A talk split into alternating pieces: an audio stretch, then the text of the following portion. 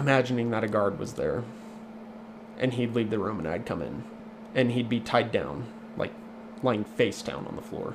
And what I would do is just lift my foot up and step on that metal rod spine on his back for two hours and just listen to the screams of his suffering.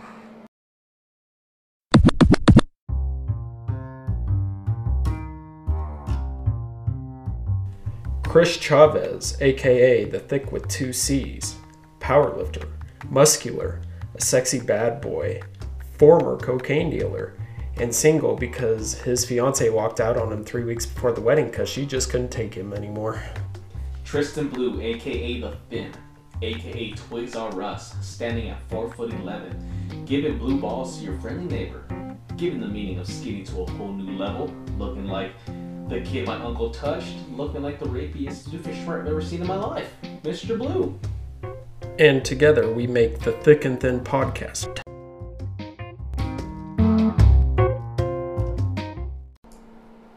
What it be, what it do? This is Chrissy Poo. Howdy, folks. This is Tristan Blue. That kind of rhymed a little bit. Yeah, I didn't, even, I didn't even think about that. I just thought about that like two seconds before we started this recording. But I haven't even talked to you in like three days. Yeah, it's been a bit. How you been? Uh, been good, man. Just uh, busy with work. You know, I busy with bowling. I don't know. I trying to remember what I even did this weekend, and it's kind of crazy that I don't remember, given that I was sober the whole time. Uh, oh, it was my dad's birthday this weekend. And you forgot that. Yeah, for a split second. Um, so Antonia and I took him and my mom out to lunch for his birthday, and my dad is a really outdoorsy guy. Um, so we went out to Cabela's. He got some fishing lures, and my uncle, who he goes hunting with and fishing with quite a bit, makes his own shotgun shells. And so he was looking for primers, which apparently are hard to find, which is part of it's a part that you use to make a shotgun shell. So, I uh, no, my dad's a very simple guy. He, uh, it doesn't really take a whole lot to make him happy or entertain him. So, I mean, I'm the same exact way. Very simple, straightforward. Buy me food and I'll be the happiest guy alive. it's kind of weird with me. It's, with me, it's head rubs. I like my head rubs. Well, I'm not gonna rub your head. Uh, You have a fiance for that. I do. She she does it very well too. There's a reason that she is my fiance. There's many reasons she's my fiance. That is one of them. But the biggest one is the head scratches. Oh, for sure. Yeah. But if she does somehow leave to out of state and you're here, I will scratch your head. I appreciate that. You know, for me, I had a really weird weekend. Outside of work, I went on a date today, which is very weird. You know, I, I feel so rude because you asked me how I'd been doing, and I'm like, it didn't even bo- even occur to me to ask you how you've been doing. So, you went on a date. You said yesterday or today? Today, today. That's why I'm What- kind of dressed. Are you going on a date? You already No, went on the date. on the date. When did you get off work? I didn't work today. Oh, you didn't work today? No. I thought you normally work today. Oh, well, Sunday, Monday. Oh, okay. So you had a date today, uh, middle of the day Monday date. I'm guessing. That's got to be kind of cool because you don't really have to worry about a ton of other people being around wherever you guys went. That Just- was the downside. Oh, was it the downside? That was the really downside because I really got to know her. We went to get sushi. Never a bad thing. No, no, no. Sushi's great. She was. I don't want to make myself seem like I'm all high and everything, but her. She's a very sweet chick. Uh-huh. Nice, Christian woman. And if it was me three years ago, I would have fallen for this chick in a heartbeat. But she has no ambition. Yeah, the ambition thing actually, before I found Antonia, after I'd gotten myself together, because I think there was a good long while where I didn't have a whole lot in that department, or I, or I did, but it was so, in a way that kind of exuded a lot of hubris, I guess. Mm-hmm. But once I, once I got myself into a position and around people that showed me and taught me about ambition, that was something that I looked out for as well. And there was a girl, and I'm not gonna lie, I felt really proud of myself for this, especially with our with our generation. Talk to my parents and I'll talk to my dad all the time, and he would talk to me about like what the dating scene was like back when he was younger and what have you. And back in those days, you didn't have all the dating apps and whatnot. So if you saw somebody who you were attracted to, you had to go walk up to them in person, ask them out on a date. And I actually did this. And I think it was when I was eating at a Mongolian grill type of restaurant. It was the waitress or whatnot. And she actually said yes. So then we kind of had a somewhat date, but the date was us mainly just walking around downtown. I think it wasn't too long after that where I ended up deciding to stop talking to her because I asked her about her ambitions and what her dreams were because for me that's really important. I'm like I really want to know the answer to those things, especially because that tells you like what value you can add to that person from kind of a selfless perspective.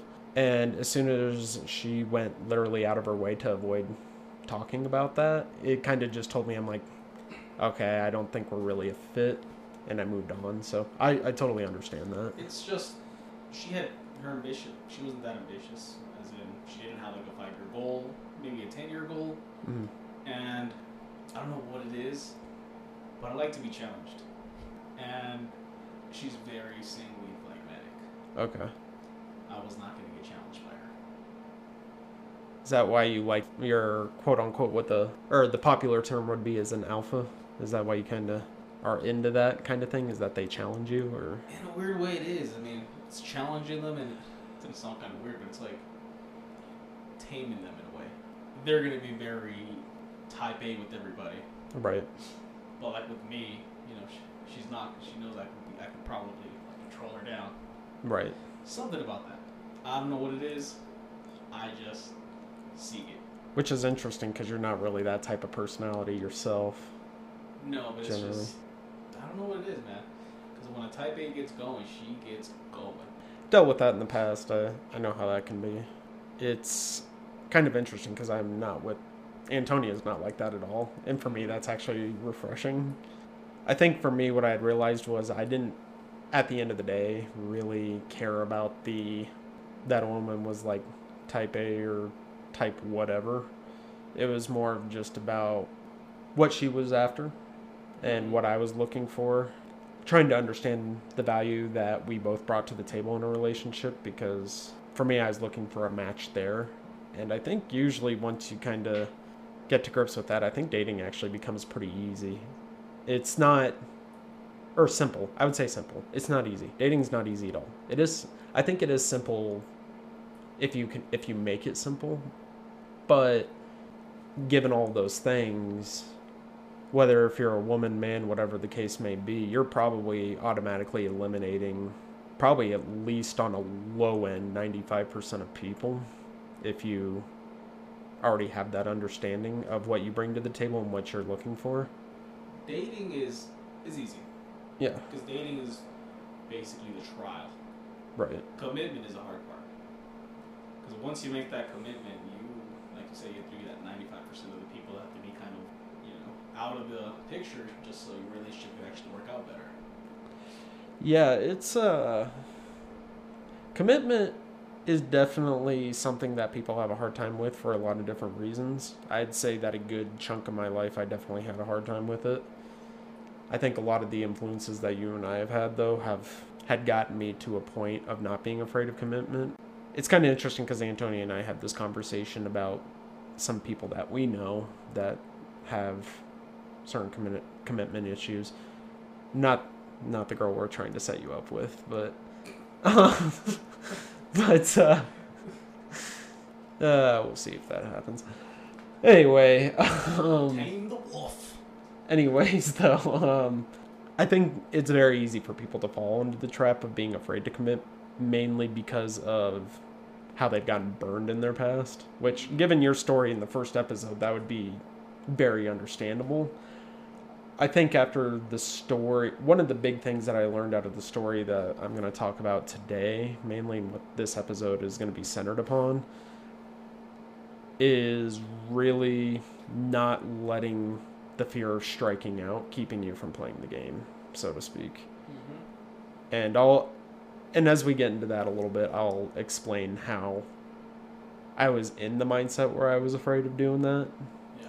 and and how that transformed for me because of this experience along with other ones that were happening at the time i think I don't know about you, and I think a lot of people would relate to this, but I think in my 20s, now that they're pretty much over, I can look back and say that there were a lot of formative, growing, and life changing experiences that I had in my 20s.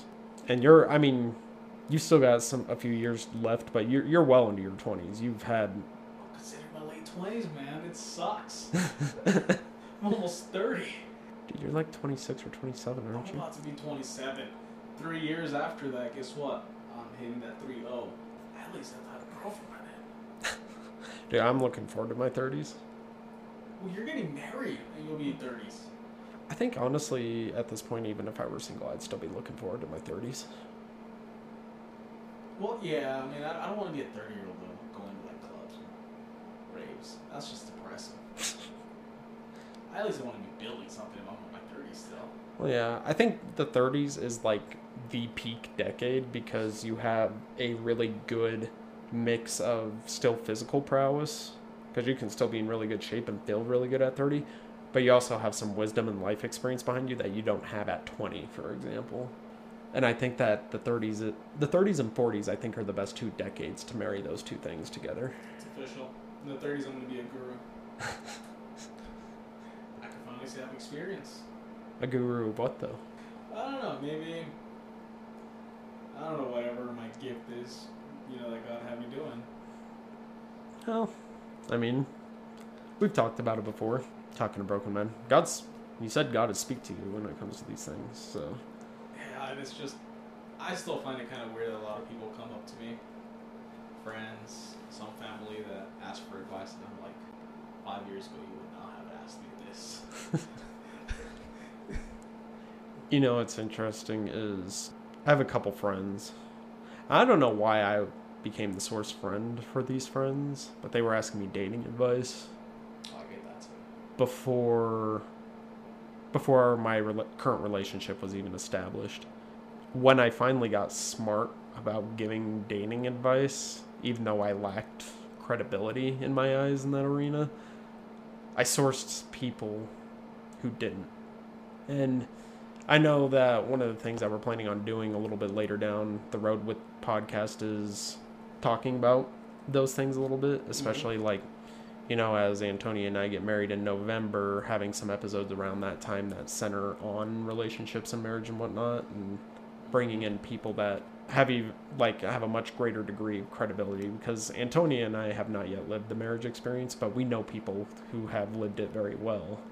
But going back to the dating advice, I would source people that had long been married to where I got my dating advice from because until I felt like I had enough credibility, I felt like I had to lean on the credibility of other people that have actually had success. Yeah. And now that I am in a position where I am happily engaged and whatnot, I do feel like I have gained some a little bit of credibility. Not Mm-hmm. still not like an expert level of credibility, but but quite a bit. But yeah, to the to this day, I don't I don't I don't get that why why that was the uh, think case. It hit me last week when I had just like a. I was just hanging out with some friends, and you know, one day, just randomly, an older woman, just she's probably in her forties, asked me for dating advice and what she should be looking for in a man. Which I already thought that was kind of weird, but I'm like, you know, thank you for the the you know the trust that you have in me to be speaking into you. And I've also had somebody even like someone in their thirties ask for advice from me too, because they were going through some certain situations with their lives. Right. And I'm find, I'm still finding it a little bit weird that I'm giving advice to people who are older than me when I feel like it should be the other way around. You know what's interesting though is if somebody who's older than me asks for my advice. I think you brought up a really good point when it comes to giving advice though too, which is when somebody confides in you and asking for advice because usually you don't want to give you don't want to just dole out advice if it's not asked for but if somebody's actually asking for it mm-hmm. the point that you brought up about how you're appreciative of them allowing you to speak into them. That might be something that I might start doing because I think it gives the person that's asking for it and understanding that you understand that this is important. And because it's important for them, you're also letting them know it's important to you. Exactly. And it really bonds that that conversation closer. Yeah, no. I think that I think that's a really good idea and also like when people are older that are asking you for advice, I actually think it's a huge sign of maturity in those people. Because what I see a lot of people older do is not go to somebody younger for advice because they assume that they don't have the experience for whatever that is. But the way I view it, there's think about two people's experiences as like a Venn diagram where that that's inside of this big box. The big box is the whole life experiences that anybody ever could have. It's an infinitely huge sized box. And within that, you got these two small, somewhat overlapping circles that entail your experience and the other person's experience. There may be things that overlap that both of you have experienced. There may be things that don't overlap that he's experienced or she that she's experienced that you haven't, and vice versa. And I think what a lot of older people tend to forget a lot of the time is that they're even though their circle may be bigger, there may be parts of your circle that they have not experienced. Mm. And I think that people that recognize that, I think, I honestly think it's a huge sign of maturity. There might be, for example, even like something that I am, that I classify myself as good at is bowling. I've seen 15 year old kids that would kick my ass in bowling. I'll ask them about their game because clearly they're getting results that I'm not. So that means I can probably beat you. Any given game, you can beat me at bowling. It's about if you can do it consistently. I just did one. If I win the first one, I quit, and guess what? I'm undefeated. Good luck beating me the first game. Well, I'll have a little buddy just in the kneecaps. We really should do that sometime. Go bowling together. No, you said you're competitive. Yeah, I mean, if I'm just going to practice, I'm focusing what I need to practice on. And then I'll get competitive on a sport that's not even mine. and then we're not leaving until I win. And then you- you're competitive. You're not going to let me win. Oh, absolutely not. But anywho, you have a story for us. I guess I do, yeah. So, good thing we started out light. Uh, buckle up, folks. It's gonna pretty much be thick as a bowl of oatmeal. The subject matter is uh, one that I think is kind of interesting. Depending on who you are, it's very it's very tough if you lived it. I think it's fascinating for those that haven't. They literally have TV channels on this shit for a reason, I guess. Because when we were talking with Colleen in the last episode about about murder mysteries and how just inherently fascinating they are, this story is kind of the, gives me a different perspective on them, and I'm not generally a huge fan of them. But yeah, so for those of you that are listening and don't know, on June 23rd, 2019, my family and I found out the news that my sister was murdered by her boyfriend of seven years and was buried in a shallow grave in her backyard. You know, obviously, it's not exactly the cheeriest of subject matters, but I thought that, you know, as we go along with this show, it's good for you, the audience, to really get a chance to know the people that are hosting this show. In the first episode, Chris and I talked about how we got to know each other. In the next episode, you guys will learn another uh, story from Chris's end of things. He has gotten to a point in his life that, despite his fear of public speaking, he is not afraid to let people know who he is.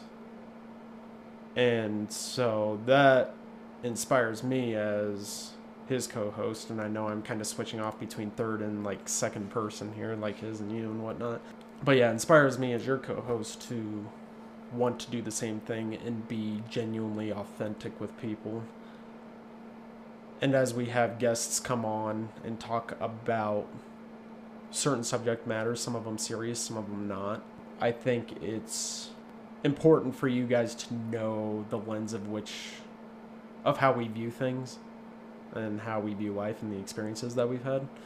and understanding that even though we may not be able to understand everybody else's individual experiences, through you guys learning about ours, hopefully you guys will know that we we take these things seriously in people's lives, especially if they are kind of more of a thick subject matter.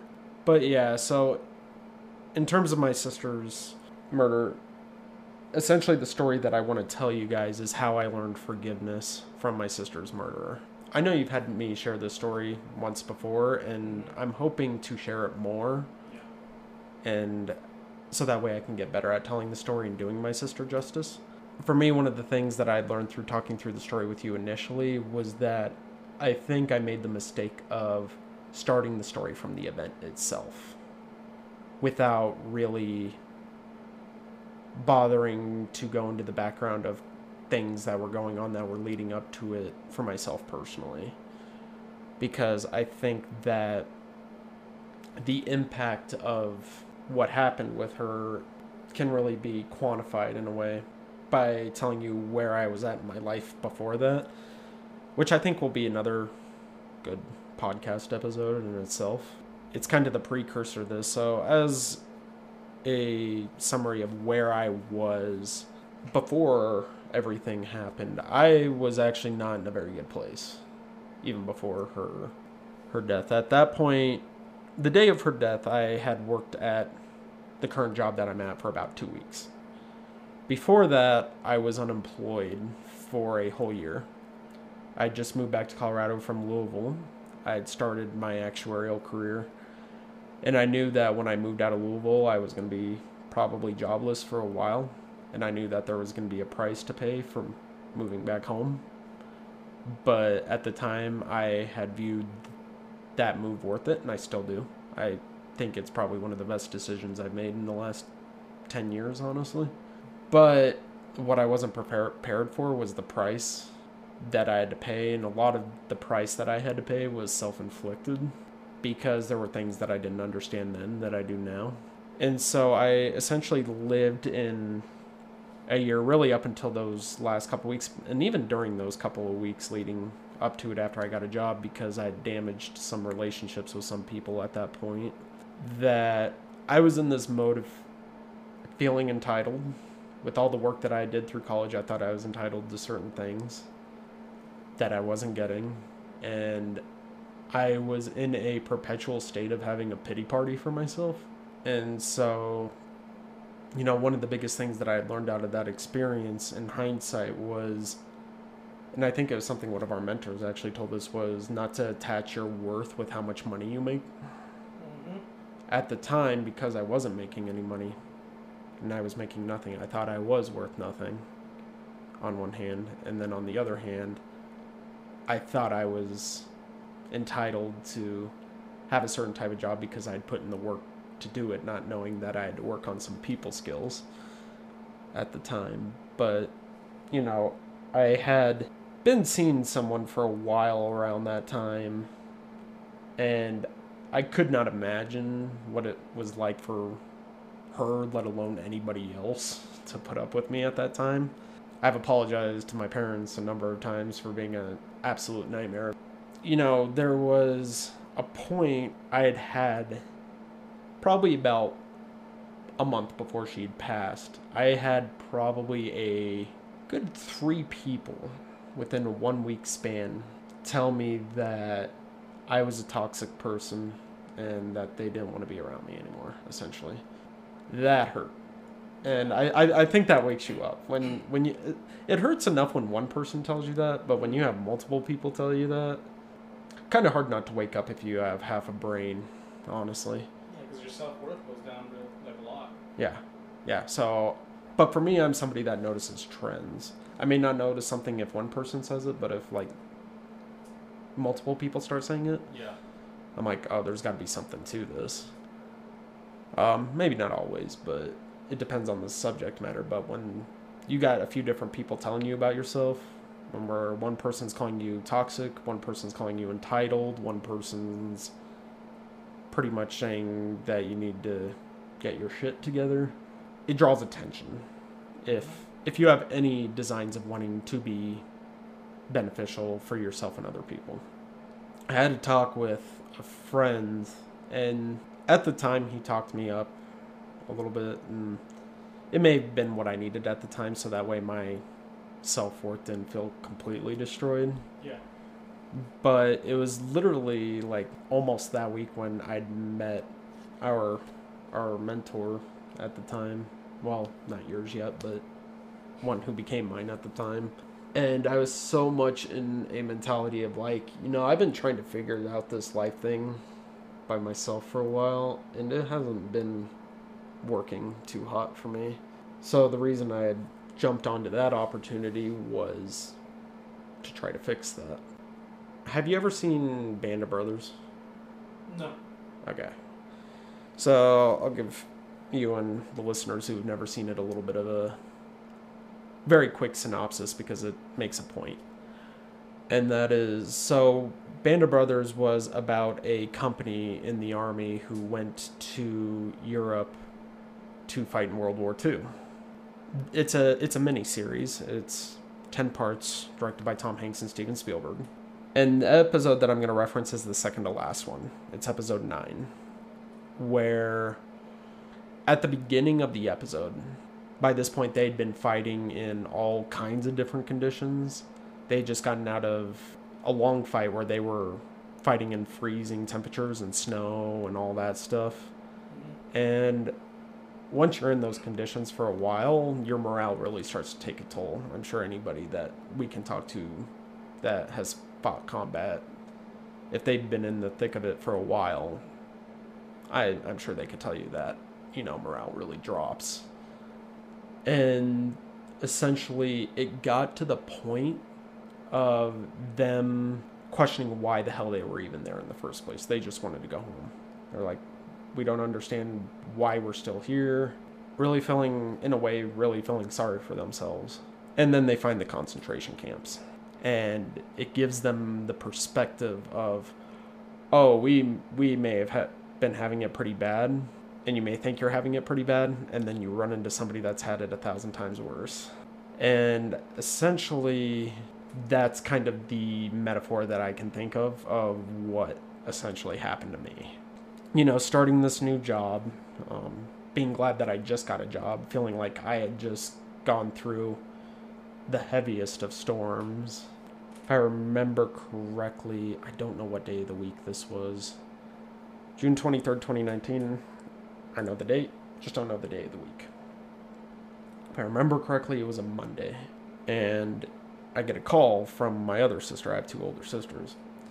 My other sister calls me.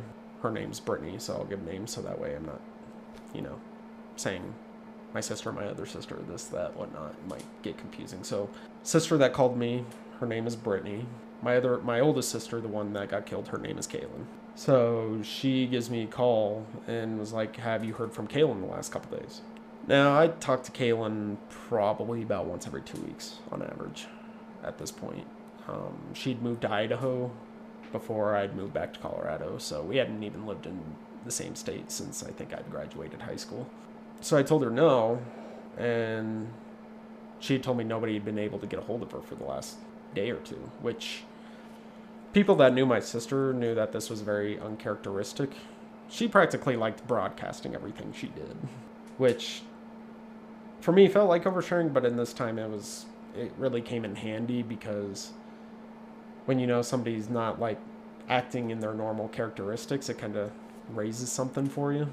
So for the next two hours after she'd hung up the phone, I tried calling Kaylin a couple times. No answer. And so Brittany calls me back again, probably about an hour or two later. And she pretty much let me know they were going to her place to go do a welfare check. She didn't show up for work. Mind you, this is somebody that normally show up 30 minutes early. She was very habitual in her nature and her she was so dedicated to her habits that other people took notice. So when she didn't even call in and didn't show up for work, that was noticed right away by one of her coworkers that called to do a welfare check.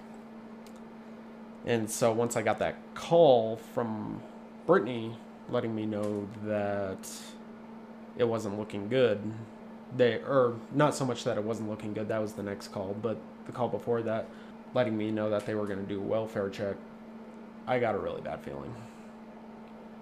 And I wasn't really sure, you know, what to do. I just told her to, you know, keep me updated.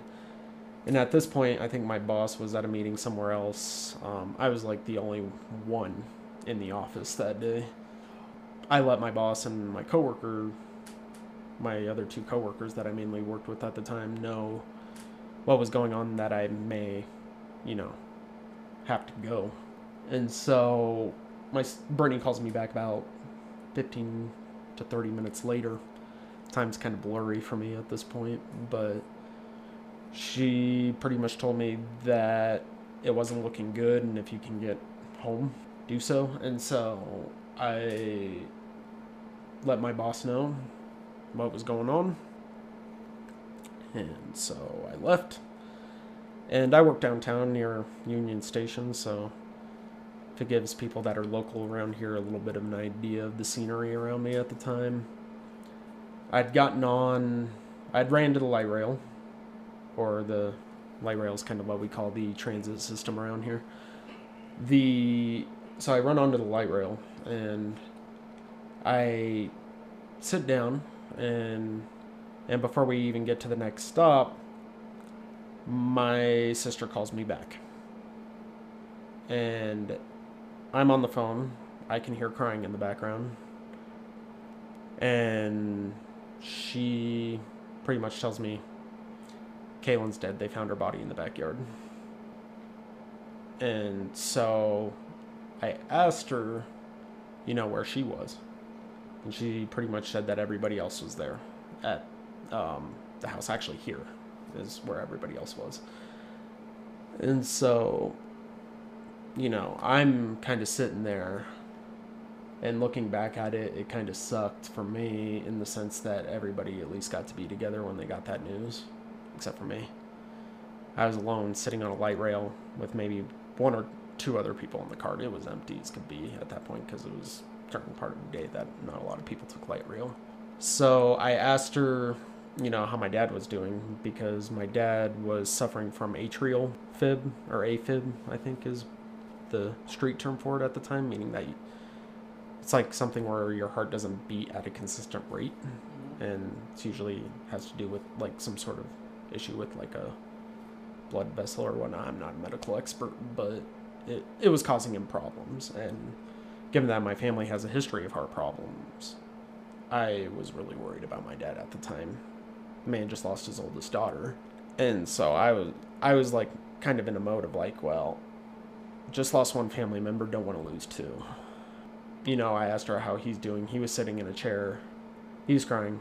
So I told her, all right, I'm going to be back as soon as I can. I'm on the light rail now. I'll let you know when I'm back. And hang up, so hang up the phone. The only thing I remember feeling during and after that, immediately after that call, was being in a state of shock. It was a very familiar state of shock for me as when my best friend killed himself nine months before that. I didn't really cry. I I curled up into a ball in the chair that I was sitting on. Probably wasn't the most sanitary thing to do because those things be dirty.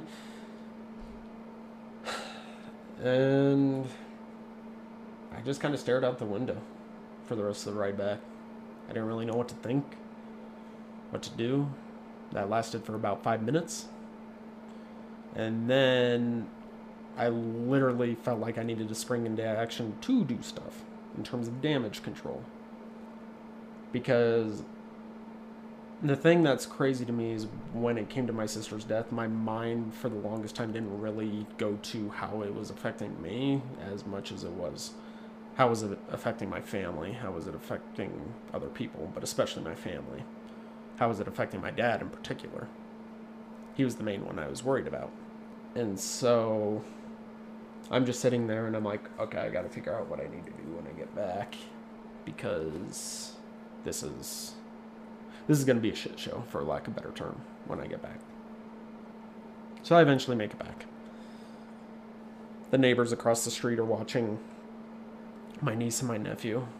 Oh, I say my niece and my nephew. My nephew wasn't even born yet. My niece was barely one. I don't even think she was one. She wasn't even one one years old yet. I'm going there. The first person I see is my brother-in-law. Now this guy is a very old school, tough kind of dude. He was bawling his eyes out. I've seen him cry only twice. This was one of those times. The first thing I do is obviously, you know, acknowledge him and whatnot because I, you know, people are hurting. You got to acknowledge each other. But what I really wanted to do at the time was see where the hell my dad was. Find my dad right away. And I think the first thing I walked in on him and said was, Listen, I know that this is a really tough time right now, but I need to make sure that you're ultimately going to be all right and that your heart's doing good. Because we've already lost one person. I can't lose two. And my dad, being also kind of the old school type of guy that he is, assured me that he would ultimately be all right. And I think even if he wouldn't have been, I think he still would have told me that. Because my dad has been the type where, and this will come up a little bit later in the story, where he will not want to tell my sister and I things that would be potentially upsetting as a means to protect us. Yeah.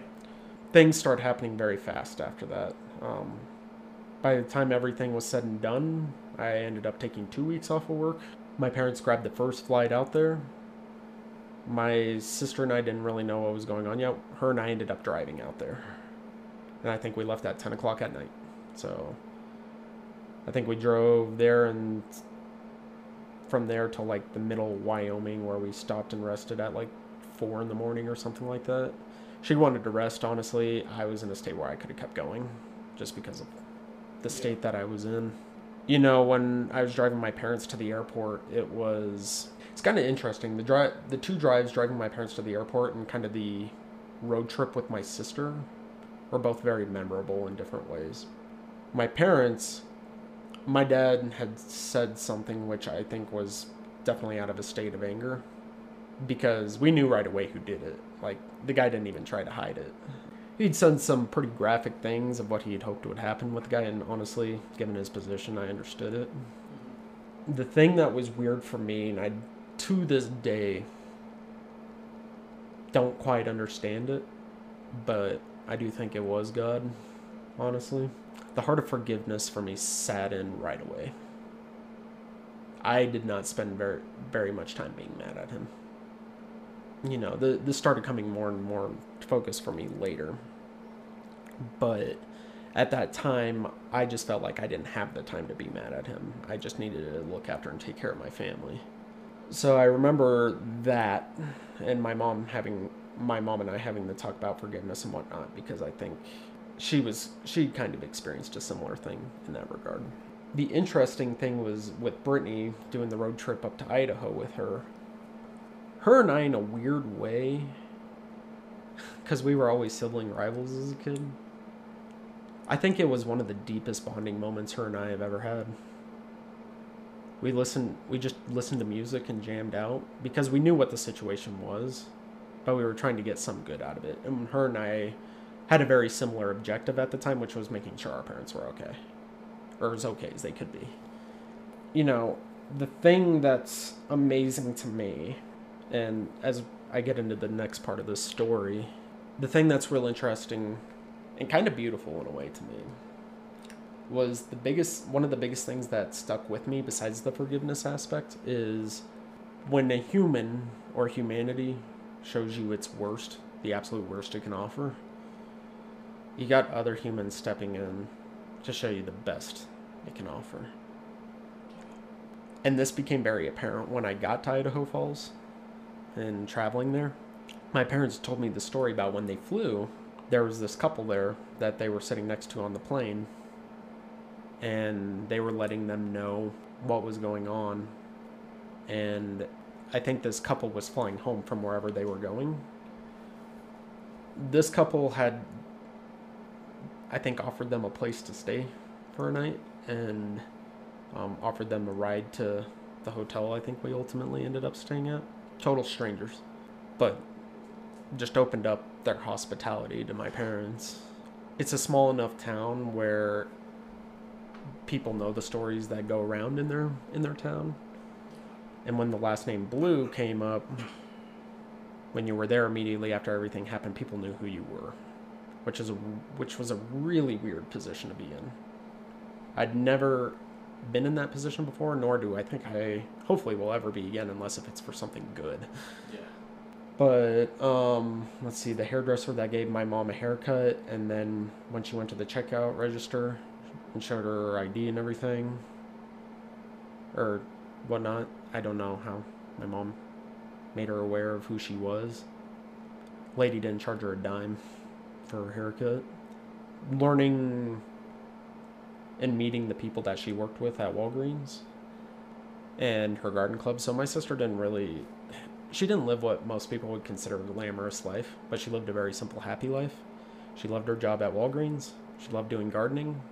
That was that was it for her. Like it was um, she liked going to the zoo, I think, too, but not a whole lot to do in a town like Idaho Falls. But the community of people that she was surrounded with really embraced her, and I think that's why she loved living there so much.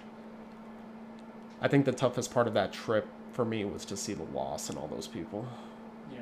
In a time where I cried very little, especially in front of people, I think I only cried in front of anybody once during that whole trip, and that was when I had a mental breakdown due to lack of sleep.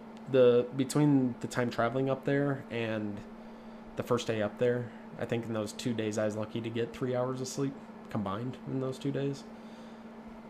And so I was up for a while. I had a lot of emotions running through me, and I'd found out that there was some information that had gotten revealed that my dad had found out before us, and he tried to keep it from from us as a means to protect us. But it pissed me off when he didn't tell me because I'm somebody that likes to be disclosed with inform- with important information. Outside of that, I didn't I didn't cry in front of people. But I almost did there. That was probably the absolute roughest part of that trip. Was seeing how that loss impacted those people that clearly embraced her. But it also gave me a sense of pride in the fact that what they would say about her because you you you really know a lot about a person about what people say about them after they after they pass and fast forwarding to when my sister's boyfriend was sentenced and everything one of the first things the judge himself said was outside of children do i ever really hear about somebody who's passed where nobody has a bad thing to say about them and to me this made a lot of sense because my sister did have developmental disabilities. In a lot of ways, she did have the mind of a kid. And so I think because of that, a lot of people embraced her in that way. And it's something that I think a lot more people can learn from because this world is a tough world and I think a lot of people lose that that child inside of them a lot and lose a big part of that, but in a lot of ways she never did. And I think that was advantageous because it caused her to be happier than probably 99% of the people that lived on this planet. But, you know, we, we do that trip. I think we did a news interview. Um, Brittany was a lot more forward facing with the news at that time. I mainly wanted to keep private outside of, you know, just posting an update on Facebook of like the state of how our family's doing because I thought people deserved to know that, the people that cared. And so we're there for a week come back, I didn't go. I didn't go to work the week that I came back. And one of the things that I will say is, you know, you and I will talk about like examples of like how nine to five jobs where the places don't really care about you a lot. Yeah. I can't really fully say that for where I work because in the position that my boss was in, he had a choice to make between letting me use a bunch of vacation time early so that way I couldn't have any for a while for this. But what he decided to do was go to his higher ups and go to bat for me and give me a, a 10 day paid leave of absence. So essentially, like, I got paid without having to worry about working and I got to keep my vacation time. That was one of those examples of like the best of humanity and what have you. You know, to, you know, somebody that I know that I'd known for a while. One of the people that I had kind of chased off, you know, shortly before that, her parents had sent me like this, her and her parents had sent me like this meal type thing, which at the time was really valuable because once my 95 year old grandmother, well, at the time she's like 92 or so, found out, um, she wasn't eating anything. And this was the first meal that she ate in like two days. Um, and it got her eating again. You know, our mentor, or your future aunt, now past mentor, and mine were invited me to his house just to hang out and have dinner with his wife and his kids. Stuff like that you don't forget about when you're in your lowest point and people being there for you like that, you don't forget those things. And I think really even though from the beginning that I understood forgiveness, I think that that allowed me to get myself into a mentally good enough place to really hone that in and really really understand what that meant. Because you know after all that happened we had because of covid and everything we had to drag out the process of his sentencing and everything for 2 years.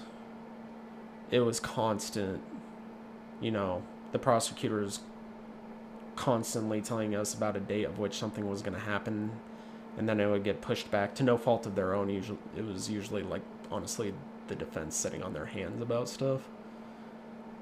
But covid did impact things and how they operated and what have you so it was it was a pain but in that time before things really got resolved with everything throughout that journey i i went through a few different things so whenever Kaylin and her boyfriend would come and visit here, they would sleep in the exact same room I slept in. I was scared to sleep in that room for a while. And then when I finally was brave enough to go back in there, I got new bed sheets, new everything. It just changed the entire look of the room. I did that, but then even at night, I would hallucinate. Maybe not full blown hallucinate, but imagine because my sister was stabbed in her sleep 25 times in the face and the neck. And she wasn't killed right away. She'd she'd gotten up to try to run, but then he caught her and whatnot. Knowing that deep of information, especially before a normal person would know that information. Mm. If I was laying at bed in pitch black at night, I'd imagine that I was in her position. And then I'd picture him running towards me and it would scare the crap out of me. I bet you didn't sleep that much for a couple of months, maybe. What's that? I bet you didn't really sleep that much. I didn't. I didn't. It really would depend. If I was awake, really awake, I wouldn't sleep a lot. But after a while, you get exhausted, and it's almost like the little kid that's like afraid of the dark and whatnot. Eventually, like they just get to a point where they're too tired to be afraid of the dark mm-hmm. and fall asleep. That was kind of where I was at for a little bit let's see. I will say that one thing I do tend to notice when it comes to murders is that the people that it affects, there's a lot more of an anger element to it than probably say something like a suicide. I've lived through losing people close to me with both, but there definitely is a more anger element when it comes to wanting this guy to get the worst possible punishment. The next thing I started imagining was him in his jail cell. So he had a he had a very rare condition where he also had special needs and what have you, but he had spinal issues. So he essentially had this metal rod that went all the way up his spine, and he had a scar all the way down his back. And if you just like touched it, it would it would hurt.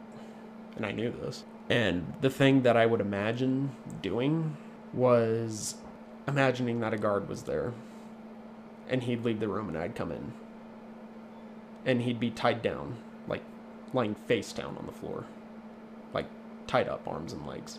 And what I would do is just lift my foot up and step on that metal rod spine on his back for two hours and just listen to the screams of his suffering. I imagined that for a while. And then I realized it wasn't very constructive for my health. So then I'd realized at that moment that I claimed to forgive him, but did I really? If I was thinking these things. So then I got into the question that most people ask when somebody leaves this planet that they really care about at an age that naturally they're not supposed to. Which is why? That question of why. And I actually got that question answered satisfactorily enough for me very quickly, actually. I don't. I think a lot of people try to wonder, and I actually think that's the fascination behind things like investigation, discovery, murder mysteries, and whatnot. People want the understanding of why. And it was actually at a business conference that we went to. There was a quote that was said, and I remember it. And that was Those who didn't, that don't care about their own lives, do not care about the lives of other people. This guy had extremely low self esteem. I, mind you, I'd spent a lot of time bonding with this guy. A lot of people in my family did not like him, especially hindsight, understandably. And I, even back then, I understood it. My dad never liked him. But I was like, you know, that might be the case, and I understand why he doesn't. But I'm gonna be, I'm gonna be the guy that's gonna be nice to him and bond with him because for some reason my sister sees something in him. So, you know, if she's happy, I'm happy. That's kind of the motto I went by. And so I spent a lot of time bonding with him, and I could tell in our times with bonding, he had incredibly low self-image. And I'd always try to say things to help him and pump him up because even though he'd done things that even I didn't personally approve of and didn't think was good enough for my sister, that didn't matter. She, as long as she was with him, I would try to spend time to build him up so that way he could be more of the man for my sister that he should be. As a result of that, I think he actually grew a an attachment to me in a way. And I might be wrong about this, but I think Antonia told me this because she was with me at the time of his sentencing so I was the one that went up to read the impact statement for my family.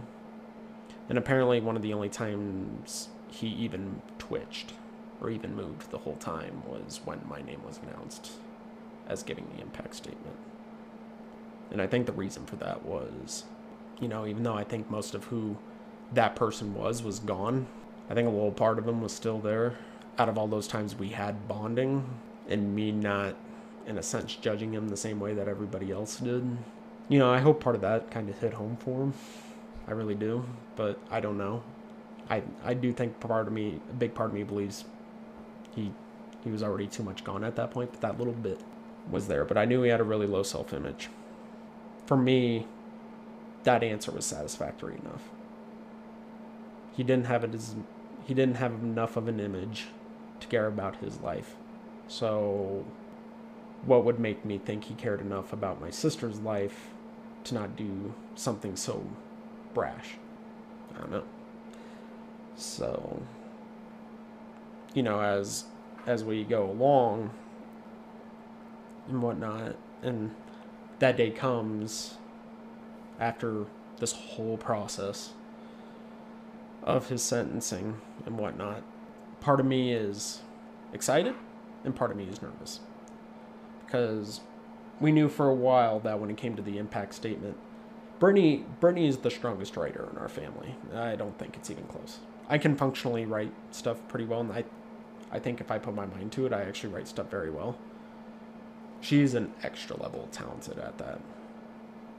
But what I have is the speaking ability, because Brittany also has some medical problems of her own, which includes a thing in her chest that causes her voice to cut out like once every five minutes. And my voice tends to carry. Now, granted, so do both my parents' voices, but the family voted that I should read the impact statement because they thought that I would deliver it the most eloquently without letting too much of the emotions get in the way. Because I think what I think most people think an impact statement is, is the families or the people impacted by a victim addressing the perpetrator when in this case it wasn't really about that and i don't think in most court cases it actually is you're actually addressing the judge to essentially make your case as to why you think he deserves whatever punishment he's going to get. So we get down to idaho falls a second time. Wouldn't say it was i would say it was pretty different from the first time. I don't think there was as much like media attention to it at the time. It was a little mm-hmm. bit. I got down there, and for me, I actually viewed it in a lot of ways as a business trip. Because with me reading that impact statement, the approach that I took to it was that I have a responsibility to my family to do my sister proud. And so, in the moments leading up to that sentencing hearing and everything, I was not paying attention to what was going on around me. I was reading the impact statement and I was literally trying to strategize because melancholy, you know, analytical person here.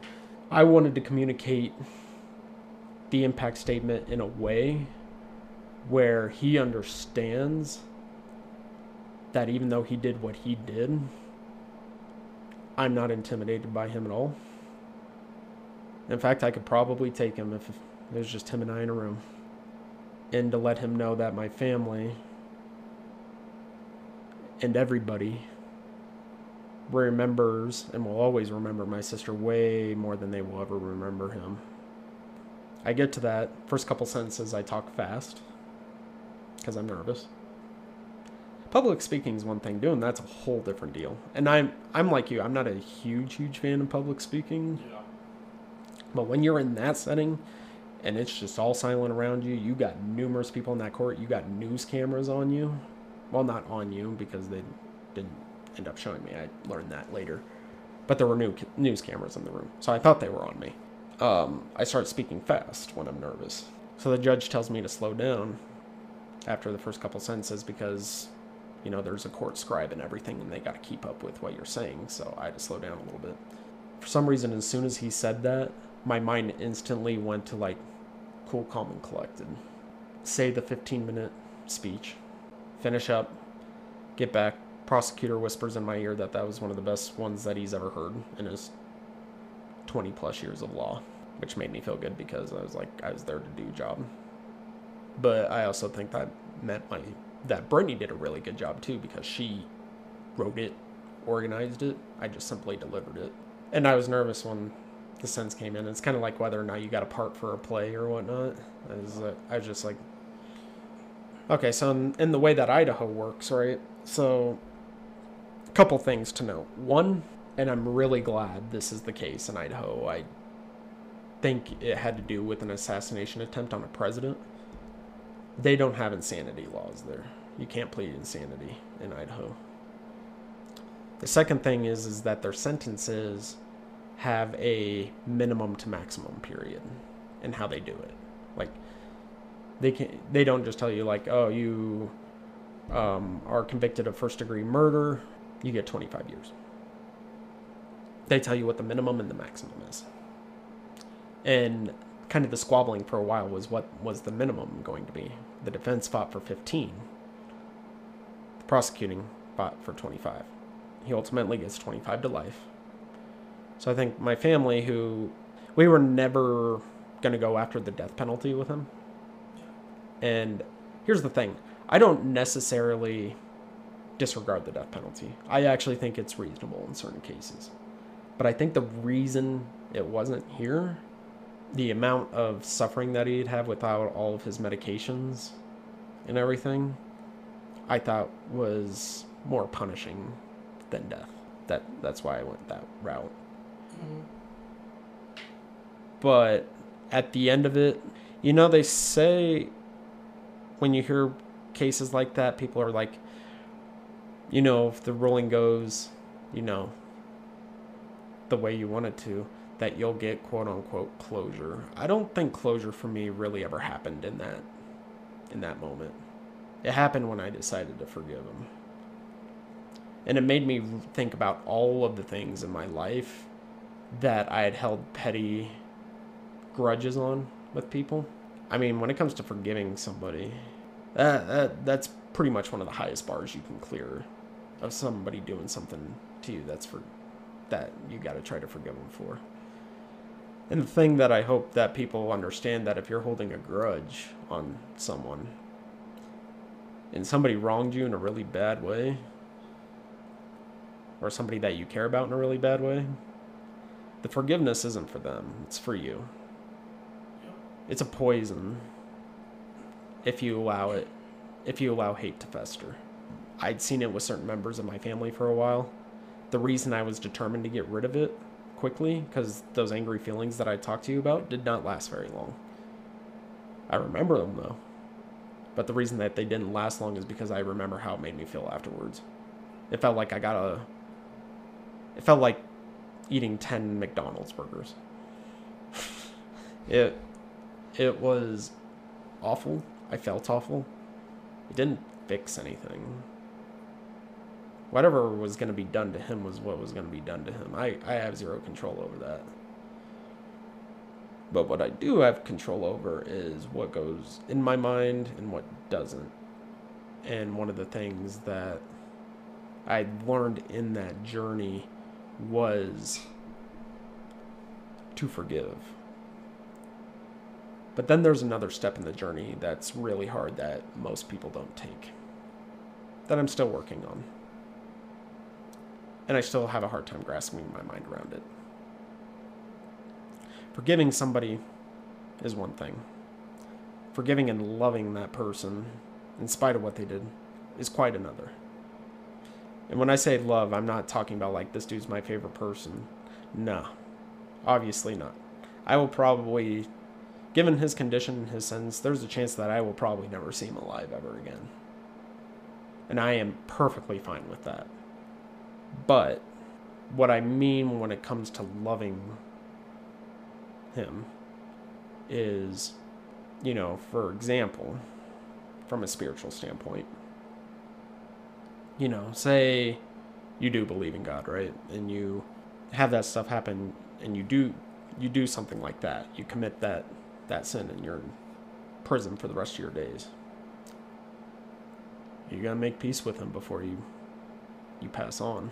And for me what love means is in that case is hoping that he does. But beyond that I have no control over what he does. Nope. I only have control over what I do.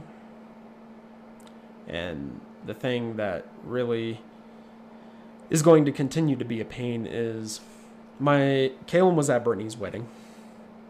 She got to see the birth of her first child. Mm-hmm. She will never get to be at my wedding. She will never get to see my children. My children will only know her through stories. That sucks. the cool thing is is I get to tell the story because of how awesome she really was. And I get to tell that story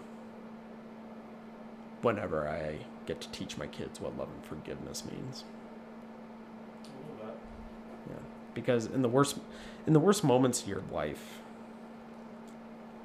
and anybody that's listening, you probably, if you can just think of the worst moment of your life, you probably have an idea and an image of what that is. In your case, you may have not had it all that long ago, depending on how you view that. But I'm sure you got something in mind. My whole thing is is if the worst moment of your life, if you created something constructive out of that, it doesn't have to be for nothing. I learned forgiveness. I'm learning love. A lot of that stuff comes from her and who she was. I have a dream of starting a nonprofit that helps kids in many different ways, and there'll maybe be another episode where I do talk about that. But that dream all started because of her. Come up with those constructive things, pursue those things the worst moment doesn't have to be for nothing. Honestly, the mer- worst moment in your life in a lot of cases can lead to a lot of good down the road if If you, if you let it, yeah it could either make or break you. And it's just it's a whole mindset thing as well. yeah it's definitely let's put it this way if i had to trade i'd still rather have her here Yeah. but that's not how the world works which was another tough lesson that i had to learn. The world keeps moving. You may lose somebody very important to you. You will in the future. It's the circle of life. No matter what happens to you or anybody else the world keeps moving. You may pass somebody in a grocery store that may have lost somebody that day. You never really know what's going on with people. But the quicker if you're really going through something right now in particular, whether it be a loss or really just a tragic life situation for you, take the time to grieve. That I, I'm not advocating for trying to move on as fast as possible. That is not how everybody operates. Grieve how you are naturally fit to grieve. Do not judge other people for how they grieve. Something that that's another thing I had to learn. Understand that if you grieve forever, the world keeps moving and you have a limited amount of time left on this planet and every second ticks. See something to add to that, um, because I kind of had that grieving moment too. Yeah. And you know, after my grieving and you know had time for everything to pass off, talk to you, talk to Colleen, I started viewing people as books, As books. as books. Interesting. weird as it sounds, um, you know, everybody. No, I don't want to say everybody, but there's people that are going to be grieving. You know, they're going to be at the lowest point. You can't judge someone's chapter one when you're already in chapter seven. Oh, absolutely. Absolutely not. So you have to. Depends on the situation that you're with that person. Right. You can be there for them and help them get to that chapter two, chapter three, or you come back to them Yeah. they're at the end. And for what that looks like for different people is different too. Mm-hmm. And I'd even go even further to saying you can't compare your chapter one to somebody else's chapter one No. because every human is a book, as you may say. Every book, now granted, and actual books may have several copies, I get it. But every story is a unique one. Some stories may be longer than others. Some people may take longer than other people to get to the same point. You know, I. With the way that I grieved with my sister, I got to points a little faster than I think a lot of other people did. But in, in other ways, I got to them a lot slower too. A lot of the grieving and the kind of the almost depression stage that I felt wasn't for several months after. Because I was so much trying to go, go, go with my life and not think about it, perfectly well knowing that it was going to catch up. And I knew it was. But I was ready to let it catch up when it got there. Whereas a lot of other people in my family really had that stage a little quicker. There may be other people in my family or other people that are close to Kaylin that still don't understand why. and Maybe my explanation won't work for them. And that's fine. It just depends on who you are. Mm-hmm. Sometimes you really can't let your emotions actions. Just because, you know, like you said a while ago, you know, you you were sad for sure. Yeah. But you kept moving. Yeah. Um, for sure, you kind of developed it a little bit more different than your family did, and you know, you were kind of more able to. How do you say? Um, you you were preparing yourself to deal with the consequences later in the future, rather they kind of let it hit them right away.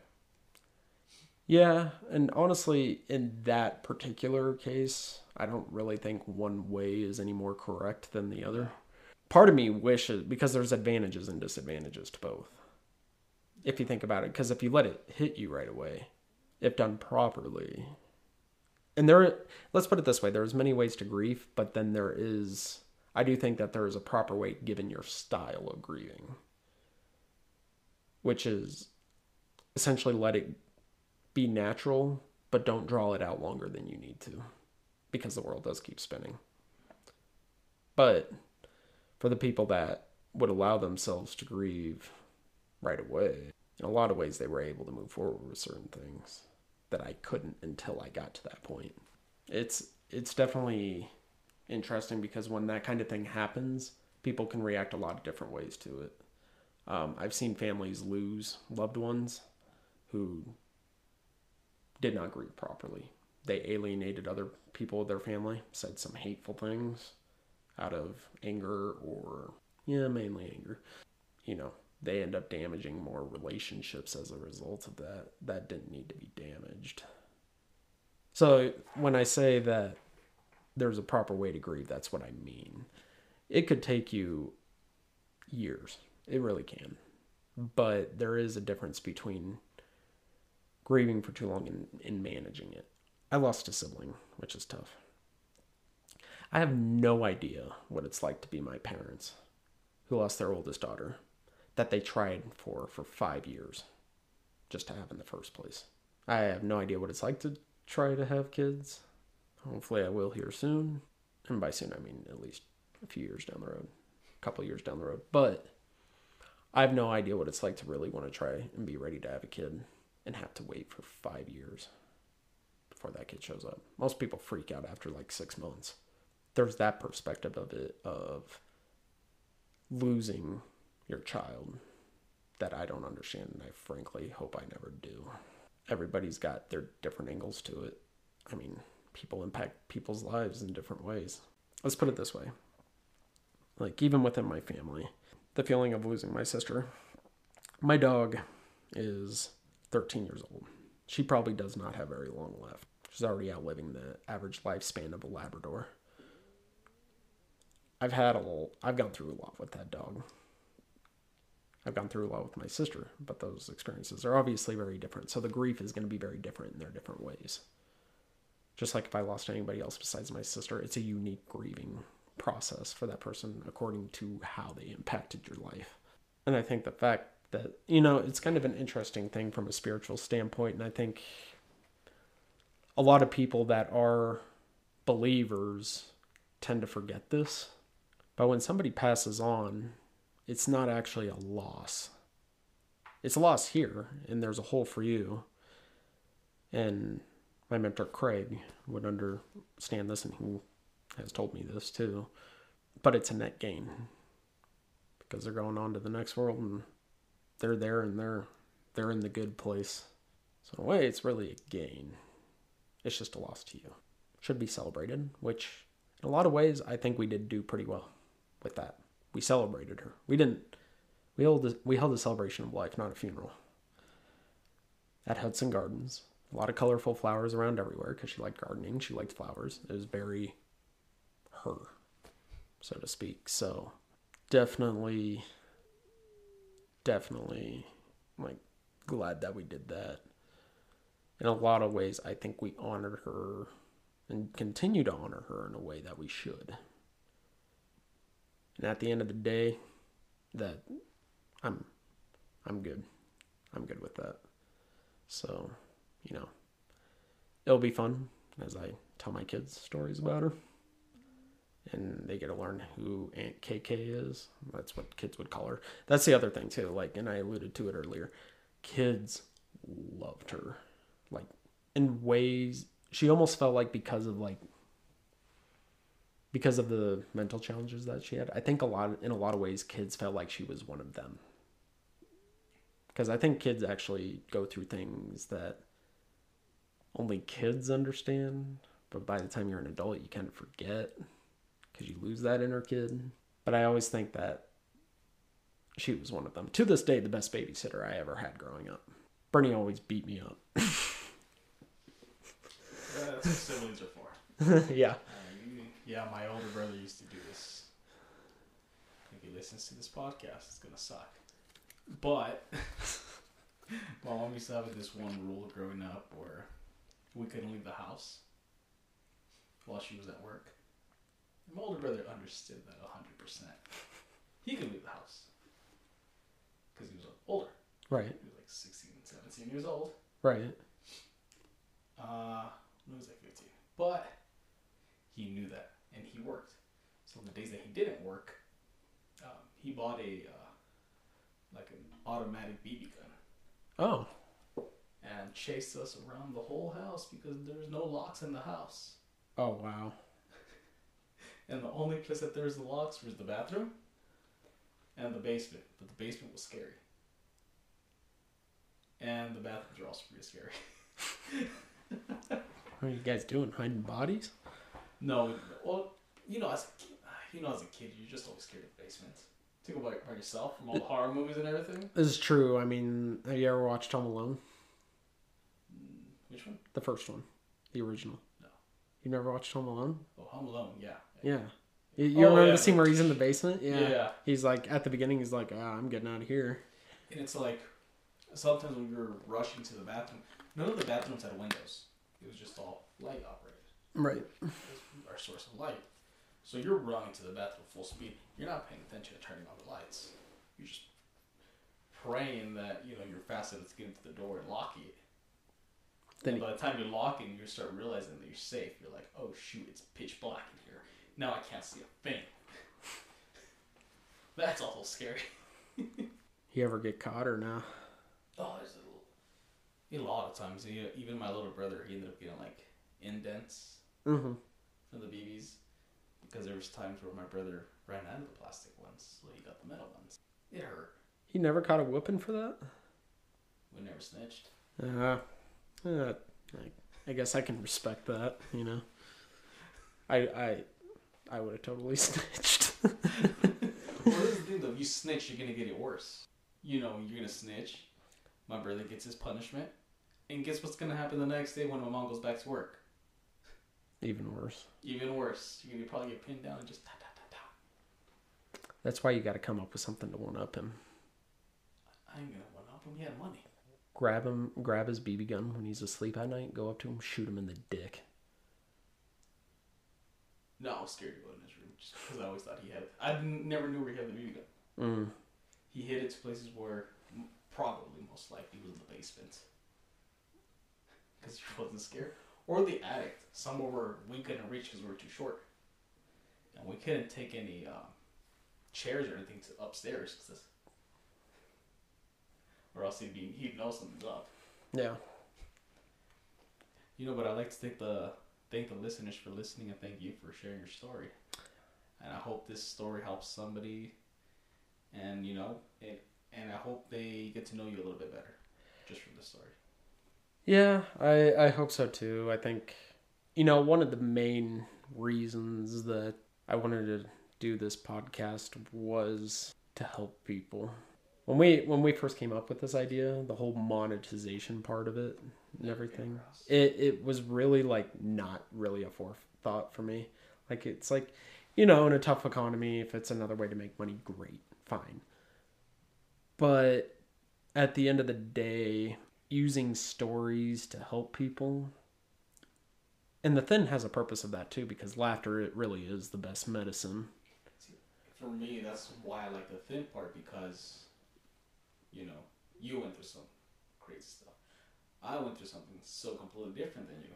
And the fact that you and I are not really, I don't want to say affected, but it didn't affect us in a negative way, and we're still very joyful, happy people, Yeah, is like a big thing because I know people that, you know, went through the same thing as you did right. whole different situation in their life Yeah. are different like same with me um, unfortunately there's people that have done drugs and they're either dead or in jail Right. and breakups and now they have commitment problems Yeah, it's not so much what uh, life do- does to you; it's about how you react to it. exactly you know and i you know for the listeners i hope you give us you know a five star review subscribe and yeah Bye. bye Howdy, beautiful listeners. We here at Thicc and Thin don't take ourselves too seriously, so please enjoy these beautiful outtakes and hopefully they make your day. I kind of like it i think i want to keep it It's a random piece of intermittent genius that I must say that I have on my part. It doesn't happen very often, but you know what? I will be proud of myself whenever it happens. trademark good trademark it Trademark it. yeah so nobody steals it Would it be what he do? Would it What it be be? What it do? This is Chrissy Poo. howdy, folks? This is Tristan Blue. Exactly. Okay, I'll be honest. When I looked up Christopher Chavez, I was comparing myself to the other Christopher Chavez. As in, am I the best looking one? Yeah. Cha-ching! Oh yeah. I think so. I mean, I'm a little conceited, but I'll take it. Sex. Know. Okay, Deuce Bigalow. Uh, being J-Lo. I don't let six-year-olds win at anything. Like I said, us bowling together is like the worst thing. You gotta take Colleen, not me. You know, you want to actually hear a story of my competitiveness? it's a pretty funny story actually. So Antonia's middle nephew, six year old kid, very very competitive, very intelligent too. He actually reminds me a lot of me personality wise when I was that age. So if you look at the board game of Monopoly, which you which everybody knows brings out the worst in people anyway. It says it's for ages eight plus. Mhm. Okay. Mind you, I told you this kid is six years old, playing Monopoly at for a game that's not meant for a kid that's until they're at least eight years old. So, tells you that he's got an advanced level of understanding, or is attempting to understand something that's two years ahead of what normal kids would try to understand. Well, with Monopoly, you never really know how it's going to go. But this version of Monopoly, it's like the first one to get to a million bucks. It's meant to like speed up the game so that way you're not spending like 10 hours playing Mhm. a board game. So we get into the game. It's me, him, and his older brother, who's nine, playing the game. So we go into the game, and he's just having some rough luck to the point where he has to like sell off his house just to pay me. And so what happens is, is on this game, whenever you'd land on a property, you there would be a mystery card underneath, and you'd either have to read it off or wait till later if you could use it later, and you keep it a secret. Well, he he's just learning how to start to read how to start reading, so he he has to read all of his cards anyway. So anyway, he um so I land on the most expensive property. And if you know this in Monopoly, you can do one of two things when you land on a property. You can either buy it if you have the means to, or you auction it. And so I just decided to auction this thing because I had a card in my hand that pretty much said that I could steal whatever property I want from somebody. So I go into back and forth bidding war with him. I let him win, pay over the price, over the normal price for the house. And then I land on the second most expensive property. I buy that one. And then I proceed to steal the property that I just made him overpay for.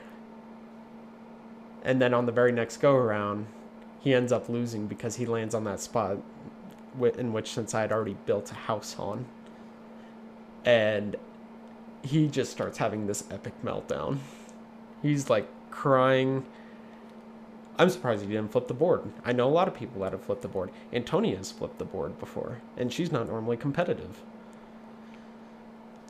So, this kid is just like having a full blown panic attack, and it, his mother comes in and takes him home and whatnot. And I'm like, and this was on Christmas too. so I'm just like, I just broke the spirit of a six year old boy on Christmas. Yeah, kind of proud of myself.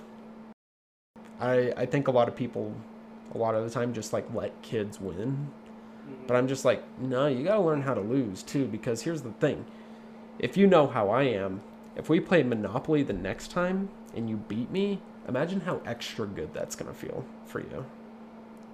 Knowing that you don't have to question whether if I threw it for you. You know you earned that. I think that's a very valuable lesson for kids to learn. I don't know how the hell we just got on this story because I've been telling it for a few minutes now, but What man just wants to be at the top? That's all I got from the story. I don't I don't care what he looks like. I don't discriminate. I'll beat I'll beat all the kids.